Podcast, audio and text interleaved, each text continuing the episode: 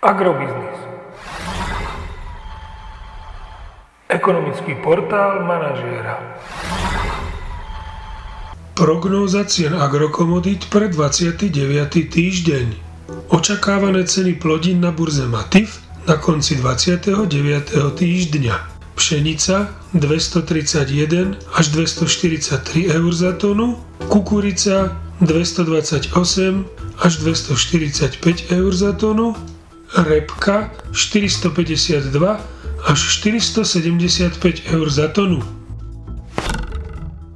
Vzhľadom na súčasné dianie na európskom trhu predpokladáme, že ceny jatočných ošípaných na Slovensku môžu tento týždeň stagnovať v pásme 2,56 až 2,63 eur za kilogram jatočnej hmotnosti. Agromagazín už druhý týždeň po sebe nemení svoj odhad nákupných cien surového krávského mlieka na júl až september.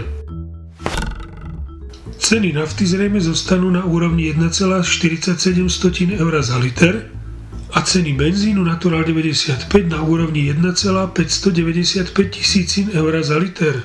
Podrobnejšie informácie nájdete v aktuálnej prognóze na portáli Agrobiznis.